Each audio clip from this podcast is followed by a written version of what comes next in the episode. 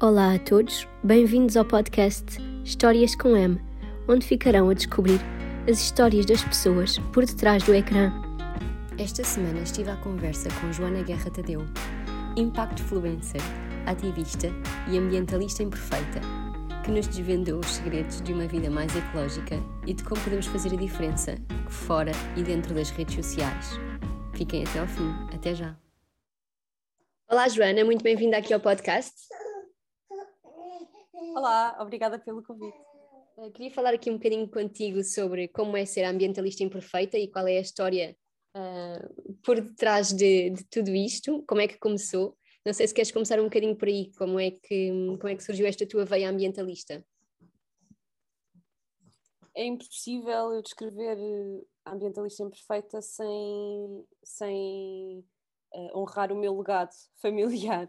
Uh, os meus pais têm tudo a ver com isto uh, e eu só demorei tanto tempo uh, a assumir isto como uma missão e uma profissão porque faz parte do nosso crescimento e, e da nossa descoberta rebelar-nos contra os nossos pais.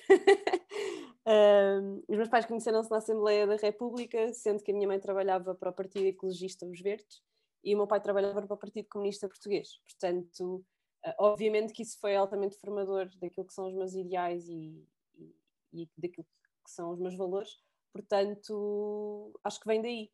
Depois tive a oportunidade de crescer numa quinta, o que também me trouxe uma ligação grande àquilo que é uh, ver a nossa comida crescer e respeitar aqueles que cultivam a nossa comida e perceber, e, e perceber que o desperdício é, é um crime e tudo mais um, e que também me deu uma visão diferente daquilo que é viver com animais e, e, e ter a nossa subsistência ligada aos animais também. Um, e, e, acho que vem muito daí. E depois houve um, um, um crescer, não é? Esta parte da, rebel, da rebeldia ou da rebelião, que foi eu estudei comunicação, fui jornalista e, e sentia muito bem nesse papel, mas fui jornalista, eu entrei no mercado de trabalho em 2009 e estávamos em plena crise da geração Arrasca, não sei se as pessoas se lembram, mas tínhamos cá a Troika e tudo mais, e eu estava a ganhar 500 euros a recibos verdes em todos os sítios onde trabalhava, era, era muito difícil e sentia-me muito vítima da precariedade. E achei que não tinha solução a não ser mudar de profissão e acabei por trabalhar numa consultora Big Four e depois de ir para um banco. Um, e, e, isso mudou radicalmente a minha maneira de, de estar na vida. Comecei a tentar comportar-me como os meus colegas e amigos, comecei a vestir-me como os meus colegas e amigos, e isso fez-me deixar de olhar para os meus valores e ter alguns comportamentos uh, que não me permitiam honrar esses valores, nomeadamente gastar 100 euros na Zara por mês para me vestir como as minhas chefes vestiam, ou tentar vestir-me como elas vestiam, que elas não se vestiam na Zara, não é? Mas mas pronto, uh, isso fez-me. fez-me. Isso juntamente com uma série de coisas que aconteceram na minha vida pessoal, nomeadamente uh, mudanças na minha vida, ter-me casado, etc. Coisas boas, mas que, mas que são grandes mudanças. E coisas más, que foi a doença terminal da minha mãe e lidar com tudo isso até à morte dela. Uh, fizeram-me ter uma grande depressão, da qual resultou esta uh, Joana mais autêntica, adoro falar de mim na terceira pessoa, não é nada estranho. Uh, mas pronto, esta pessoa mais autêntica e mais ligada aos valores e, e senti necessidade de ter uma profissão que me permitisse estar sempre a agir de acordo com os meus valores. Uh, infelizmente eu como consultora não sentia isso porque sentia que o meu trabalho era ajudar pessoas que tinham muito dinheiro a fazer mais dinheiro uh, e isso incomodava-me e um consultor que de facto gosta de ser consultor não é assim que descreve a sua profissão uh, e, vê, e vê a sua profissão como uma coisa valiosa, que cria valor e que ajuda pessoas, e eu não conseguia ver. E no banco, acho que o grande momento de ruptura foi o primeiro momento em que eu tive que, que autorizar uma penhora de um cliente, do qual eu sabia ou não uma profissão ordenada, a razão para, para a penhora e tudo mais, e que eu sabia que estava, estava a arruinar uma vida. Uh, a criar um problema gigante. Não tinha, obviamente, a culpa não era minha, mas o participar naquilo foi, foi muito disruptivo para mim. E pronto, e depois a partir daí houve todo um processo de, de, de aprendizagem, de descoberta e de solidificação de várias coisas que me trouxeram até aqui, a ambientalista imperfeita.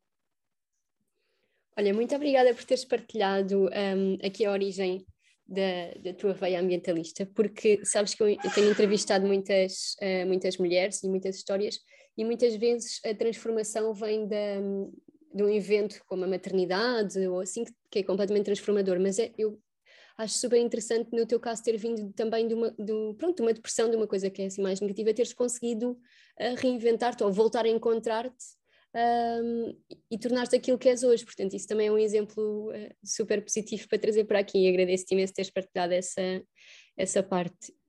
Lidar com uma depressão e realmente lidar com uma depressão é tu perceberes que há algo na tua vida que muito provavelmente tu estás a fazer acontecer de alguma forma ou és uh, co-agente uh, dessa coisa, não é? Uh, que não está alinhada com aquilo que tu realmente és e queres ser.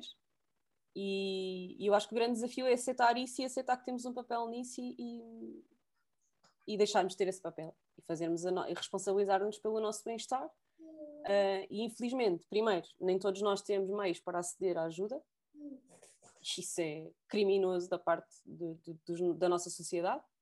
Uh, e segundo, uh, nem, nem todos nós depois temos, estamos em situações, uh, normalmente ao nível, normalmente, novamente ao nível dos recursos, nomeadamente financeiros, para podermos fazer as mudanças que é preciso fazer da forma tão célere como eu pude fazer, nomeadamente despedir-me, porque tinha poupanças.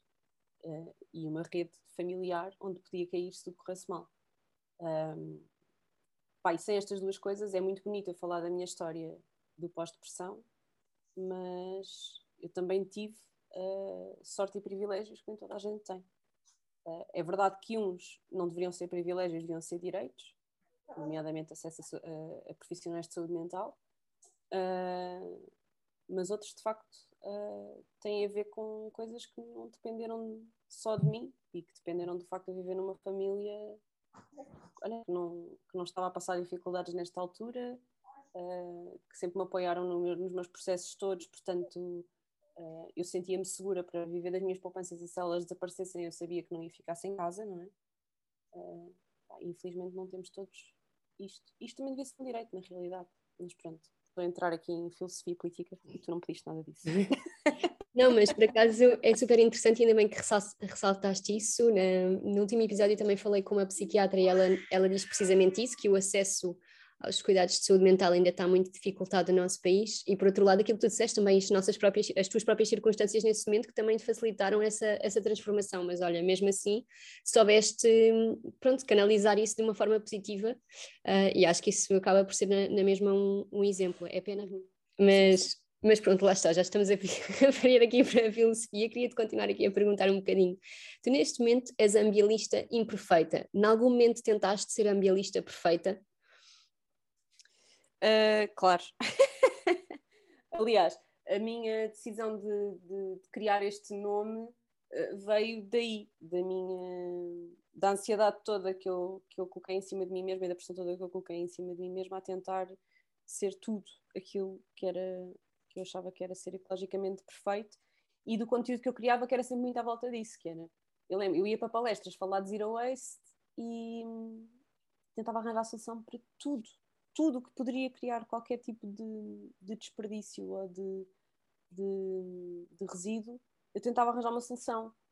Epá, e a certa altura isso não é sustentável uh, socialmente e economicamente, por muito que aparentemente seja sustentável ambientalmente, se bem que nem sempre é também, é outra questão. Mas aí é mais técnico, não vale a pena irmos por aí. Mas, e de repente percebi, tipo, não, isto não é sustentável para mim economicamente, isto não é sustentável para mim socialmente, isto não é sustentável para mim pessoalmente, uh, porque eu não consigo manter este estilo de vida, não consigo manter este hábito, não consigo pagar por isto, não consigo fazer isto a longo prazo, Uh, ou para eu ter este hábito ambientalmente saudável estou a ter um estou a adotar outros que são uh, em termos de saúde pouco têm pouco benefício enfim. E quando eu percebi disso percebi que isso devia ser o sentimento que a maior parte das pessoas que me seguiam tinham e então virei muito para começar comecei por assumir os meus os meus crimes ambientais com muitas aspas porque não são crimes nenhum. Uh, comecei muito por isso, por partilhar as coisas que corriam mal, por partilhar o meu lixo, por partilhar uh, as vezes que andava de carro, um, por partilhar as vezes que ainda comprava fast fashion, uh, que essa é uma das coisas que eu deixei mesmo de fazer, por exemplo, isso já não faço, mas, mas pronto, comecei por partilhar isso e depois comecei a perceber que aquilo podia ser uma boa identidade, uma boa maneira de chegar a mais pessoas, uh, porque, e há aqui uma coisa que eu só, quando, eu só assumi o nome quando percebi isto, que é o ponto de partida tem que ser, a responsabilidade não é minha nem é tua, porque não é do indivíduo, é da sociedade enquanto sistema. Portanto, não vale a pena eu e tu tentarmos ser perfeitas, vale a pena nós fazermos o nosso melhor e contribuirmos para a mudança da sociedade. Porque se a sociedade não mudar como um todo, não sou eu e tu que vamos conseguir mudar grande coisa. Nós temos que mudar para inspirarmos o outro a mudar também. Uh, e nesse sentido, todos os bocadinhos contam. Mas se nós não entrarmos nisto todos juntos o mais rápido possível, não vamos conseguir uh, efetivar a mudança a tempo. Uh, porque neste momento estamos em crise climática. Além de que esta mudança tem que ser uma mudança justa socialmente. Portanto, não pode depender de movimentos individualistas, tem que depender de movimentos organizados e comunitários. Portanto, quando eu percebi isto do ponto de vista político e, e, filosófico, então assumi esta identidade da mentalista imperfeita. A responsabilidade não é tua enquanto indivíduo, é tua enquanto cidadão membro de uma sociedade que tem que mudar. Portanto, tu deves dar o teu melhor, mas não deves aceitar carregar em ti o peso do mundo. Uh, e fazer este trabalho foi fundamental para então assumir esta identidade. Olha, é super interessante essa visão. Um, realmente eu acho que tira imenso peso uh, perceber-te que não tens que, que, fazer tudo, porque realmente é muito difícil quando tu começas a, a, pegar nos fios dos problemas ambientais e vais puxando e surgem uns atrás dos outros e depois já não sabes para onde é que estás de virar com tudo que tu tens que mudar no teu dia a dia para conseguir, para, para conseguir uh, chegar a todo lado. E, e é super interessante realmente porque tem mesmo que ser uma mudança a nível, a nível de sociedade. E por acaso ia te perguntar um, assim. Como, como é que nós poderíamos, ou como é que a sociedade pode agir uh, de forma a uh, pressionar ou haver mudanças um, mais no sistema? Como, não sei, o que é que tu, quais são as tuas ideias? Olha, uh, votar, primeiro que tudo, uh, a taxa de abstenção em Portugal na Europa são assustadoras. Isso é um momento fundamental. É irmos votar e votar em consciência e votar de forma informada. Depois, irmos para a rua. Uh, eu tive a sorte de estar numa manifestação há poucos dias pelo, pela manutenção da ciclovia de Almirante Reis e por mais ciclovias e menos rodovias uh, nas nossas cidades uh, e por mais transportes públicos. Portanto, que esta visão ambiental e social e económica de uma cidade feita para as pessoas.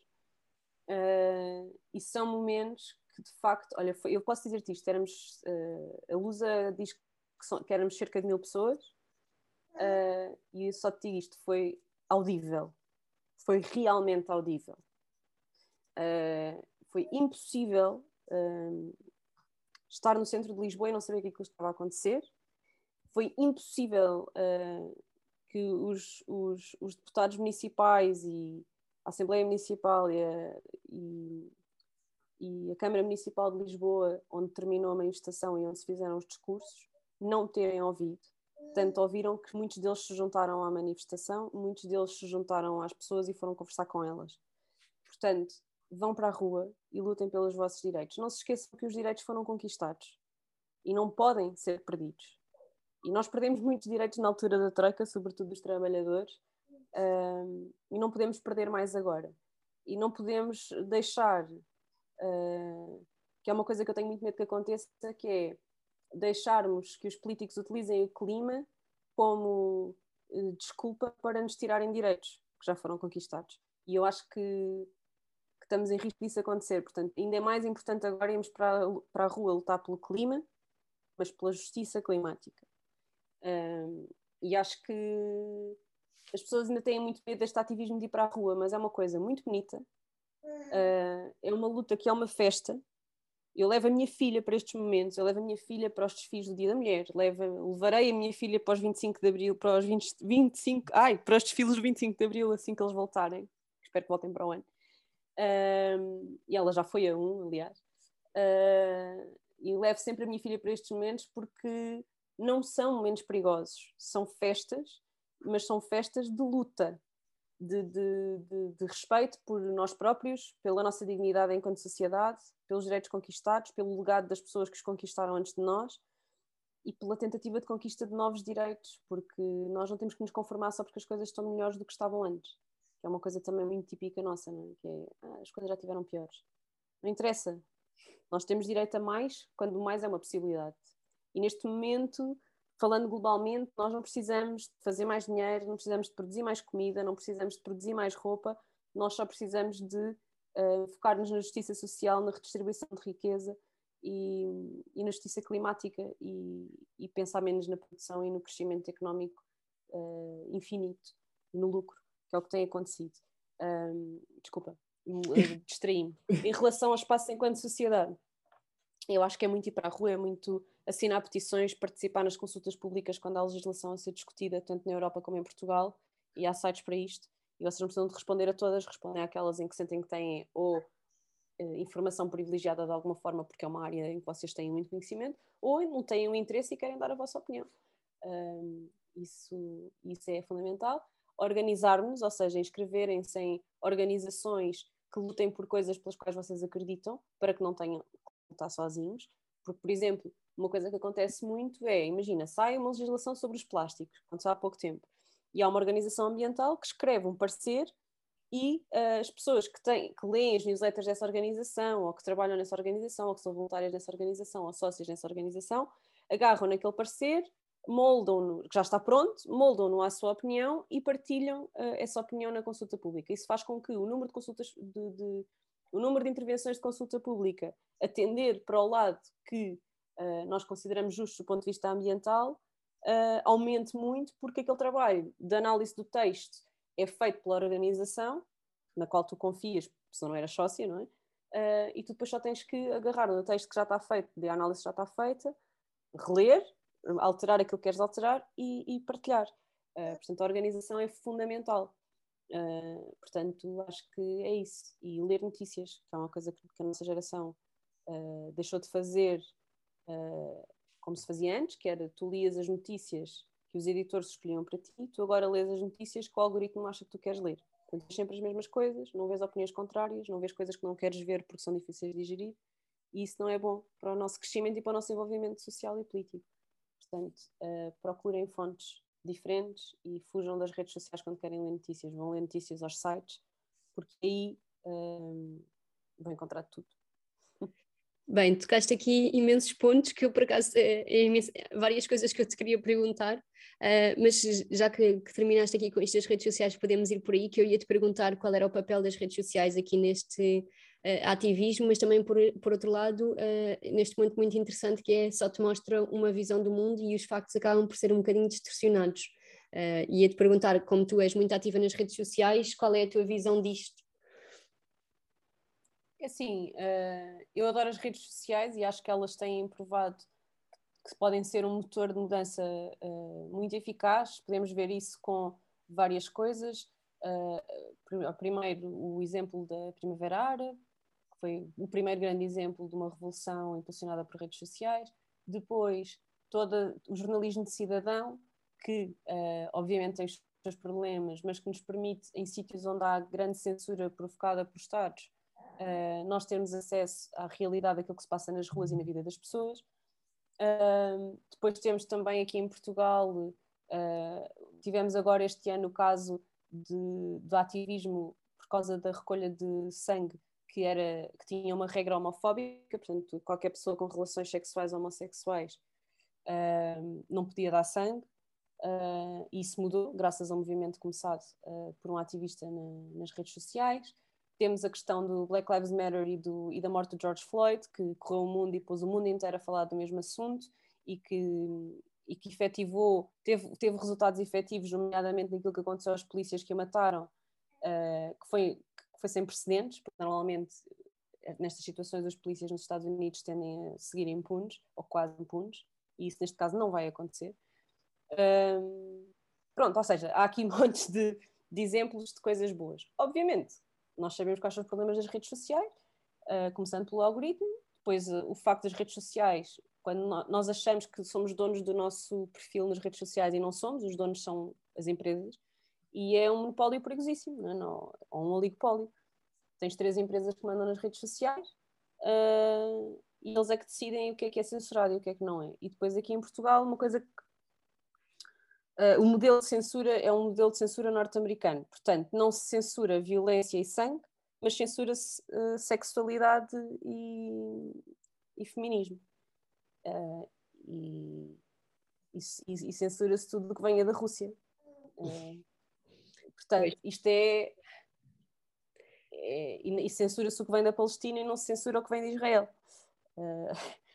pronto, isto é problemático, é, é mesmo problemático se a censura fosse feita pela Europa, se as empresas fossem europeias, seria ao contrário, não teríamos violência nem sangue, mas teríamos sexo por todo o lado.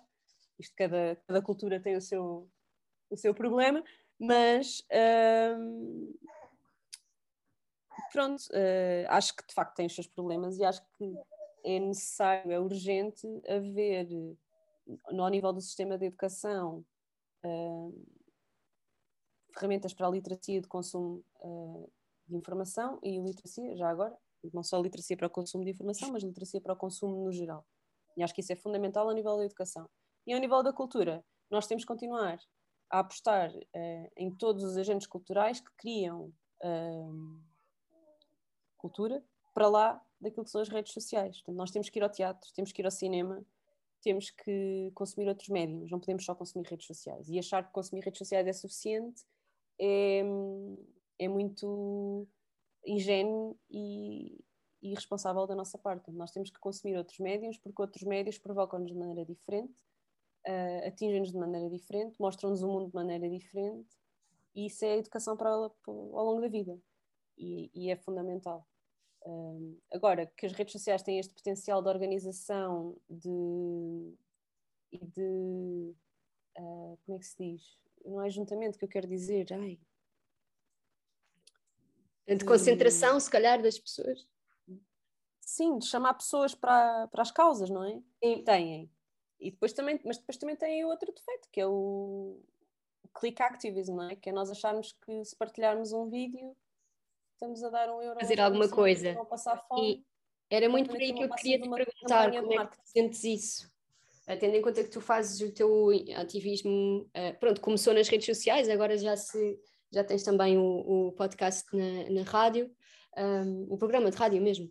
Um, ia-te perguntar sobre esse click activismo, sobre o que é que tu achas disso, de, porque acaba por criar um bocadinho esta inércia, um bocadinho esta passividade, mas também é o que já disseste, é as pessoas terem essa noção de que as redes sociais são uma pequena porta para o que existe no mundo, mas que existem várias outras fontes de onde obter informação, não é? Eu acho que, sobretudo, nós temos que, perceber uma coisa, que é se for fácil demais temos que desconfiar. O ativismo não é, não é fácil. Se, fosse se quando é fácil não é ativismo. É tão simples é quanto isto. Uhum. Ser ativista pressupõe algum tipo de sacrifício. Seja dares o teu tempo, seja dares o teu trabalho, seja abdicares o teu conforto de alguma forma. Se for demasiado confortável, algo, algo de errado se está a passar. Mas outra vez, isto não é culpa das pessoas que caem que nem patinhos e que acham que estão a ser ativistas por partilharem um vídeo de uma marca. A culpa é da marca que se está a aproveitar de uma causa para fazer marketing. Sim, sim. Uh, portanto, isto é, eu digo isto sem julgamento. Eu digo isto porque acredito que as pessoas querem, de facto, uh, ser ativas nas causas em que acreditam, e eu digo isto naquela do, então se queres ser ativa, uh, tenta, tenta fazer diferente, tenta fazer mais, porque isto que estás a fazer, estás a ser enganada. Uh, Pá, e, e, e, é muito triste e está-se a aproximar o Natal, por isso eu sei que vão aparecer as iniciativas todas de social washing que no Natal costumam aparecer, uh, mas acho que, que é muito isso, acho que temos que, ser, temos que sair muito das redes para, para realmente estarmos a trabalhar. Temos que conhecer os nossos vizinhos, temos que ir à nossa junta de freguesia, temos que estar organizados na nossa cidade, temos que saber o que é que se passa na, na política do nosso país uh, e temos que saber o que é que se passa na legislação europeia que vai afetar a nossa vida e depois então saber o que é que se passa nas notícias. Pá, e, e, e isto dá trabalho. E não, não é com um clique que, que, se faz. Porque, por exemplo, doar dinheiro. Doar dinheiro é um, um, uma maneira de nós sermos ativistas. Doar dinheiro a organizações nas quais acreditamos no trabalho. Um, mas quando, quando alguém te diz que ao partilhares uma, um, uma publicidade eles vão doar um euro para a associação não sei quê, isto é bullshit. Já está definido no, no orçamento daquela empresa que X vai ser uma doação para aquela, para aquela instituição, porque esse X faz com que eles depois nos impostos recebam 40% de volta. Depende dos valores, mas assim na média, 40% de volta. Portanto, eles uh, fazem isto por causa do interesse fiscal que têm. E isto está orçamentado em janeiro do ano em que estamos. Não é uma decisão que eles tomam porque aquela organização precisa imenso de ajuda amanhã. Se não é assim que funciona. Portanto, nós estarmos a partilhar aquilo não é nós estarmos a doar um euro, nós não estamos a fazer coisa nenhuma, a não ser divulgar a marca e a sua uh, suposta agenda social. Uh, pai, nós temos de ter consciência disto, mas isto só se faz discutindo, tendo conversa como a que nós estamos a ter agora, para percebermos que isto está a acontecer. Sim, e é um pouco, também disseste há bocadinho, a educação para a literacia no consumo, um, e, e, também queria pegar um bocadinho nesta parte da educação, porque acho que uh, grande parte do, dos, dos, nossos problemas atuais podiam ser resolvidos com, com aqui uma, uma lavagem à, à, nossa educação e uma reforma à nossa educação. E também uma das perguntas que eu tinha, e, e dado que tens uma, uma filha, é como é que como é que se criam crianças despertas para estas questões, para isto que nós estamos aqui a falar, crianças que, que, procurem mais e que procurem fazer diferente? Olha, uh, não sei e não quero que as pessoas achem que eu, achem que eu, que eu acho que sei. O que eu faço, e isso eu posso partilhar, como é óbvio, o que eu faço é, eu faço muito mais perguntas do que dou respostas à minha filha. Uh, e tentamos pensar nas perguntas, nas respostas às perguntas juntas pesquisamos coisas juntas. Epá, ela tem 4 anos, portanto não vamos tipo, ler artigos científicos, mas sei lá, ela ontem perguntou-me se as, as, abelhas conseguem voar muito alto. E o primeiro, eu respondo, e eu, a primeira resposta que eu lhe dei foi: não sei o que é que é muito alto. E ela, conseguem chegar ao céu. E eu, o que é que é chegar ao céu? E ela, tocar nas nuvens. E eu disse: não sei, vamos ver à net. Uhum. e é muito isto: é fazer mais perguntas do que dar respostas, porque quando nós fazemos perguntas e admitimos que não sabemos, primeiro uh, fazemos com que a criança se sinta realmente ouvida, porque quando nós damos respostas e dizemos só sim, não, e nem sabemos bem o que é que estamos a dizer, ou, ou dizendo isso não interessa, ou não sei o quê, a, pessoa, a criança nem sequer se sente ouvida, nem se sente parte, não é? E depois, quando descobrimos juntos, estamos a empoderá-los, porque assim eles muito facilmente vão conseguir começar a descobrir coisas sozinhos, não é? E eu acho que isso é fundamental, porque a maior parte das perguntas que nos assolam quando nós somos uh, jovens nós não as queremos fazer aos nossos pais, sejam elas tão simples como a das abelhas ou tão complexas como devo perder a virgindade ou não. uh, e não queremos e não querer é normal. Também não acho que seja normal querermos, entendes? Porque são relações que servem a outros propósitos que não estes. E acho que empoderá-los neste sentido, desde cedo, é muito importante. E, depois, uh, e, e, e alimentar esta curiosidade do Olha, também não sei, vamos descobrir. Uh, e irmos à procura faz com que seja, primeiro, e que também que, que, esteja, que seja ok não saber. E que seja ok querer saber. E que seja ok querer descobrir. Depois eu também respondo não sei a perguntas que não tão científicas. Como, por exemplo, quando a minha filha me pergunta, agora já lhe passou, mas ela teve aqui uma fase das pilinhas e dos pipis. Quem é que tem pilinha, quem é que tem pipi? Uh, quando ela me pergunta, estava aqui em casa, o pai tem o quê? Eu tenho pilinha, então e a mãe tem pipi, e a cadela tem pipi, e o gato tem pilinha, e o avô tem pilinha, e a avó tem pipi, andávamos nisto, não é? Até que ela me começa a perguntar, então e o António lá da escola? E eu respondi, não sei. E, e eu sei que se calhar muita gente está a nos ouvir e pensa, não sabes, então se ele se chama António tem pilinha. Não sei. Não sei, nem vou que sei, nem ela deve que sabe. E ela ficou muito surpreendida a primeira vez que eu disse não sei, porque enquanto ela me foi perguntando das pessoas que eu conhecia e sabia, eu fui respondendo, mas o António eu não conheço. Uh, e então, e ela aí, mas não sabes? E eu, não filha, porque eu nunca vi, nem nunca perguntei, nem conheço o António. E ela, mas eu conheço o António. E eu, e tu já lhe perguntaste? Não. E já viste? Não. Vocês são muito amigos? Somos. Então perguntem-lhe. uh, e ela ficou assim, tipo, ok. E depois passado uns dias vem-me dizer, o António tem bilinha, e eu, boa, bom para ti.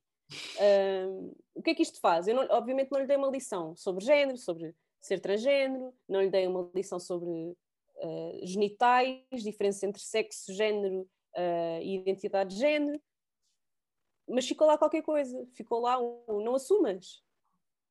Uh, e também o, outra coisa importante que é, o quão importante é que é se ele tem uma pilinha ou um pipi neste momento para ela era importante porque ela estava a descobrir que havia diferenças uh, não é, nos corpos. Mas quão importante é que é daqui para a frente? não é? Se calhar não tem importância nenhuma, se calhar não precisamos estar preocupados com os genitais uns dos outros. Uh, e pá, isto é muito é isto, é fazer perguntas. Isto, estou a dar exemplos, o das abelhas e o, e o dos genitais não tem nada a ver com o ambiente, ou, mas tem a ver com sustentabilidade, não é? Mas no ambiente é a mesma coisa, sei lá. Eu, eu nunca dou lições de ambiente à minha filha. Ela, quando faz perguntas em que há uma oportunidade de questionar alguma coisa, eu faço. Então, nós temos um jogo muito giro, já agora faço publicidade, apesar de não ter parceria nada do género, que é um jogo da So So, que é uma, uma loja, são das criativos aqui, de, da, da, da linha de Sintra, acho que eles são de Cascais, que, que fazem coisas em madeira, pá, muito, muito giras, sempre inspiradas por um provérbio português. Um, eles têm um jogo de pesca daqueles com ímãs, que os nossos filhos quase todos têm, uh, em que tu pescas peixe e pescas lixo. E uma conversa que nós temos sempre começamos a jogar aquilo é quem é que ganha, quem apanha mais peixe ou quem apanha mais lixo. E ficamos a discutir. Tipo, nós queremos apanhar peixe, mas quando apanhamos lixo estamos a limpar o oceano. E depois é, mas porquê que o oceano tem lixo? E porquê que... E pá, e de repente tu estás ali num momento Uh, e tudo começa com uma pergunta, lá está, não começa com uma resposta: é quem é que ganha? Quem apanha mais peixe ou quem apanha mais lixo? E porquê? E deixá-los responder e fazer perguntas em cima desta. Uh, para mim é muito isto: é muito fazer perguntas, muito mais do que dar respostas. Também para perceber o que é que já vai na cabeça e que dúvidas é que eles têm e com o que é que estão preocupados. Uh, eu nunca disse à minha filha para apanhar lixo. E ela agora anda na rua a ver lixo e diz: Isto não pode estar aqui no chão, mãe, temos que apanhar e pôr no, na reciclagem. Eu nunca lhe falei da reciclagem. Ela cá em casa recicla, porque é assim que se faz. Ela abre a gaveta do lixo e pergunta-me: isto é onde? E eu digo: é ao pé dos outros papéis ou é ao pé dos outros plásticos. Não é? Ela, isto ficou. Eles aprendem muito mais pelo que nós fazemos do que pelo que nós dizemos. Portanto, acho que é isso. Sim, é verdade. Eles seguem muito mais o, o nosso exemplo. Olha, por último, queria-te perguntar aqui sobre, e ainda bem que falaste nisto dos brinquedos, porque também pode estar aqui relacionado, sobre o minimalismo, porque houve uma, houve uma altura em que eras um, a, minimalista. Uma, a, minim, a, minimalista, exatamente. Uh, e sobretudo na maternidade, que é uma fase da vida em que a pessoa se vê quase obrigada a comprar uma data de coisas para, as, para o bebê. Um, como é que como é que incluís o minimalismo na, na tua forma de vida atualmente com, com a tua filha e com, com, com todas as tralhas que as crianças trazem atrás?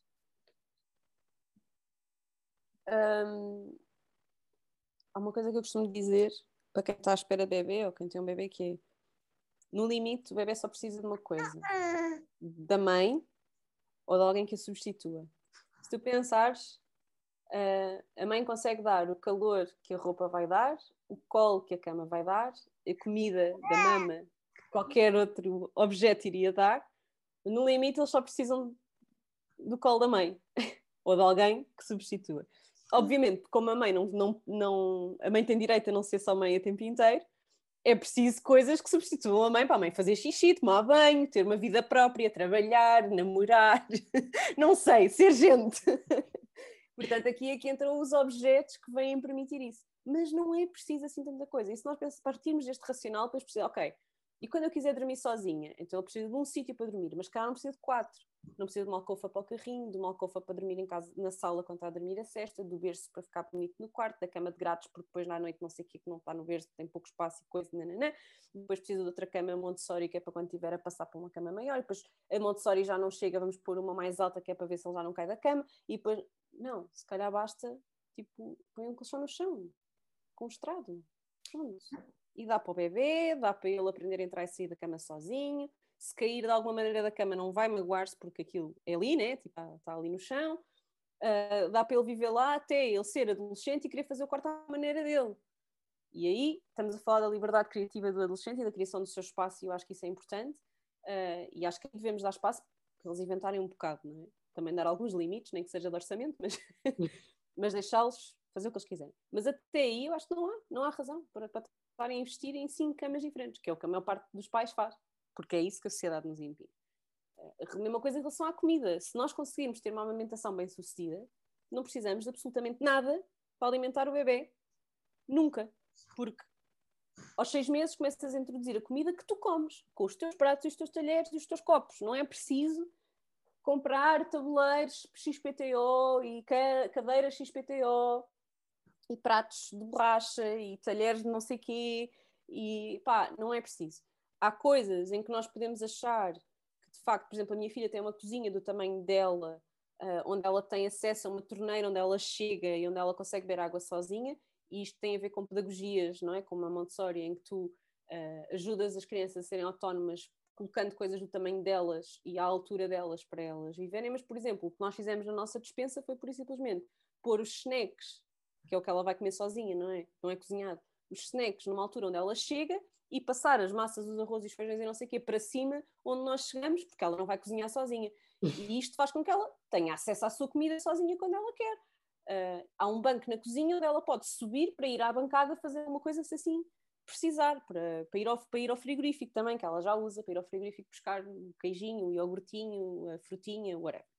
Uh, pronto, mas ela, ela, já vem buscar uma maçã à fruteira com o banco e lavar a, a maçã à fruteira. Isto são coisas, nem tudo é preciso nós pormos perfeitinho ao tamanho deles para eles conseguirem fazer sozinhos. E, e acho que nós também temos que nos habituar e adaptar-nos ao mundo depois como ele é, porque Olha, porque há pessoas que são pequenas e há pessoas que são enormes e há pessoas que são gordas e há pessoas que são magras e há pessoas que não têm mãos e braços e pernas e que não andam e que andam e que pá, pessoas de todas as maneiras e o mundo infelizmente não está adaptado a todas as nossas necessidades, por isso também convém, quando é possível, nós adaptarmos a algumas destas dificuldades, é o que eu acho.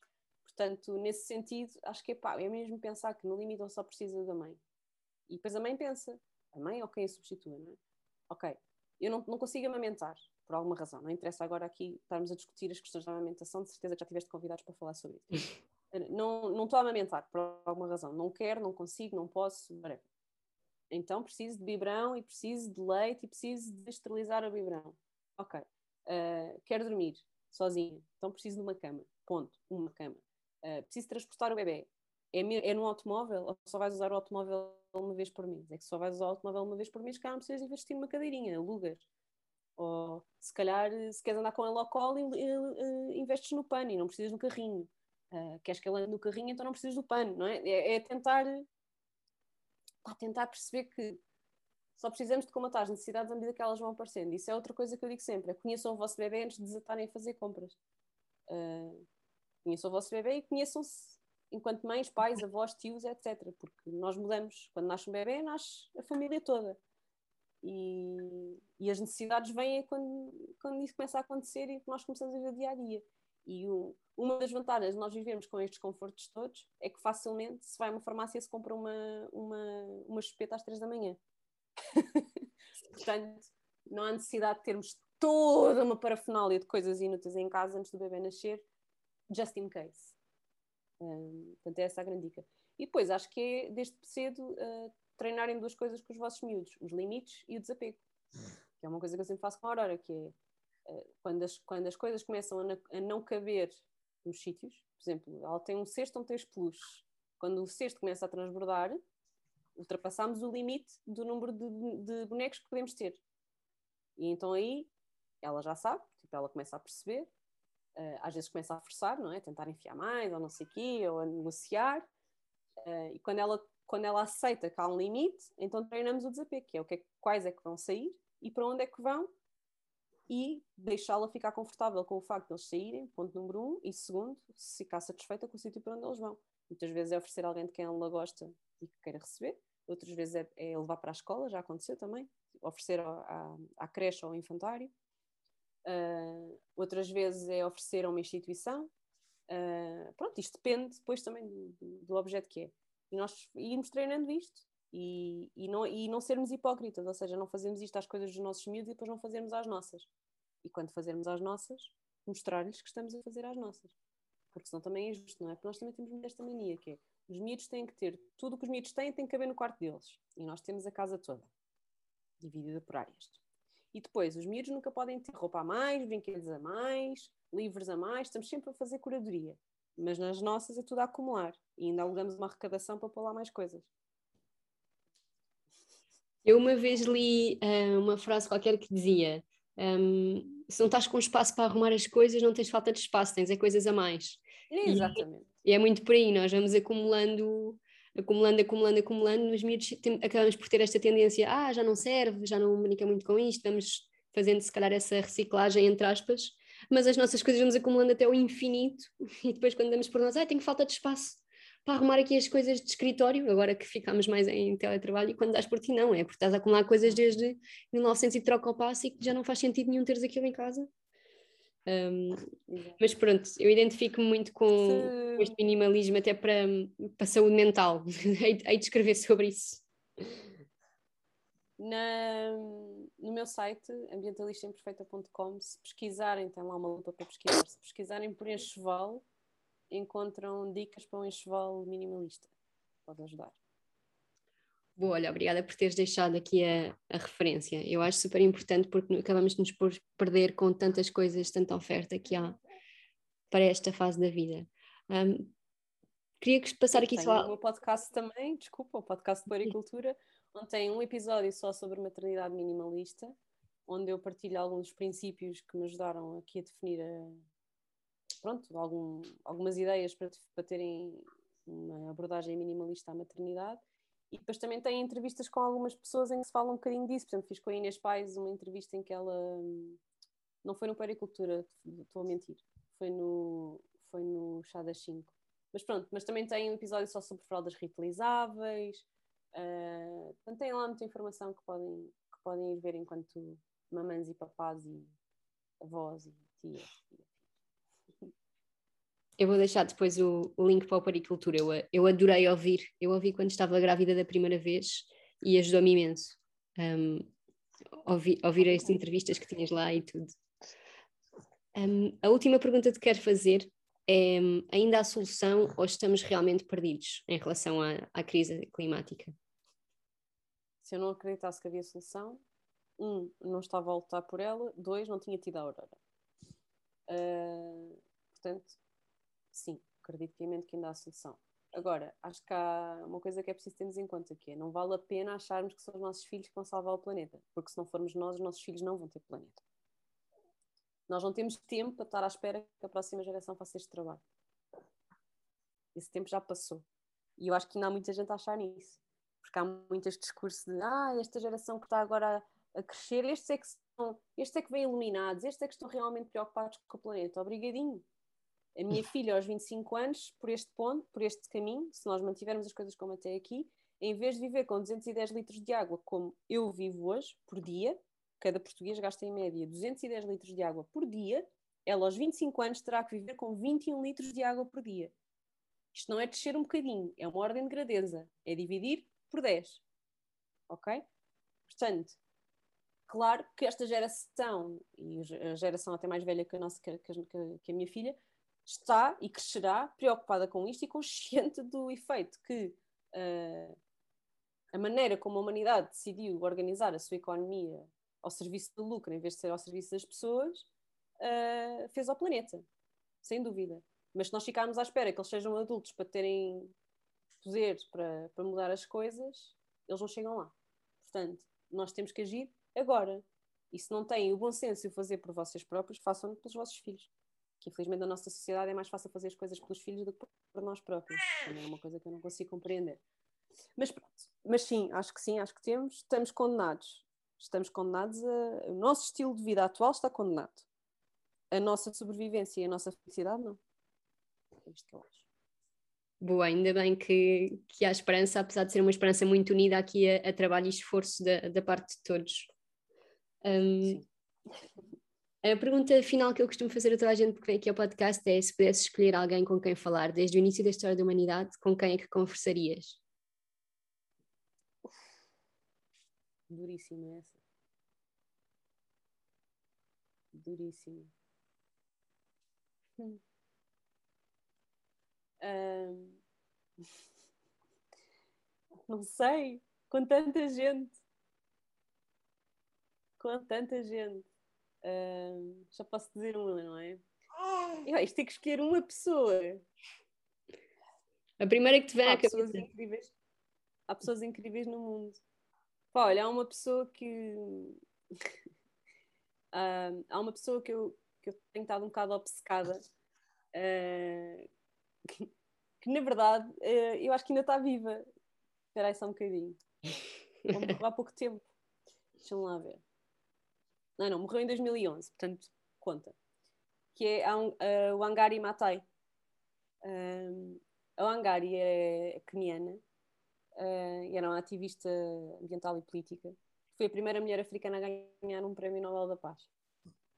Uh, e ela foi laureada por ter fundado o Green Belt Movement, que é, uh, ela tinha esta ideia de criar um corredor verde que unisse a África Ocidental à África Oriental, uh, como forma de, bem, de unir os povos, de, salvar, de salvar biodiversidade, de, de potenciar a, a florestação, bem, enfim, com vários objetivos sociais e ambientais incríveis. E gostava muito de ser a melhor amiga dela.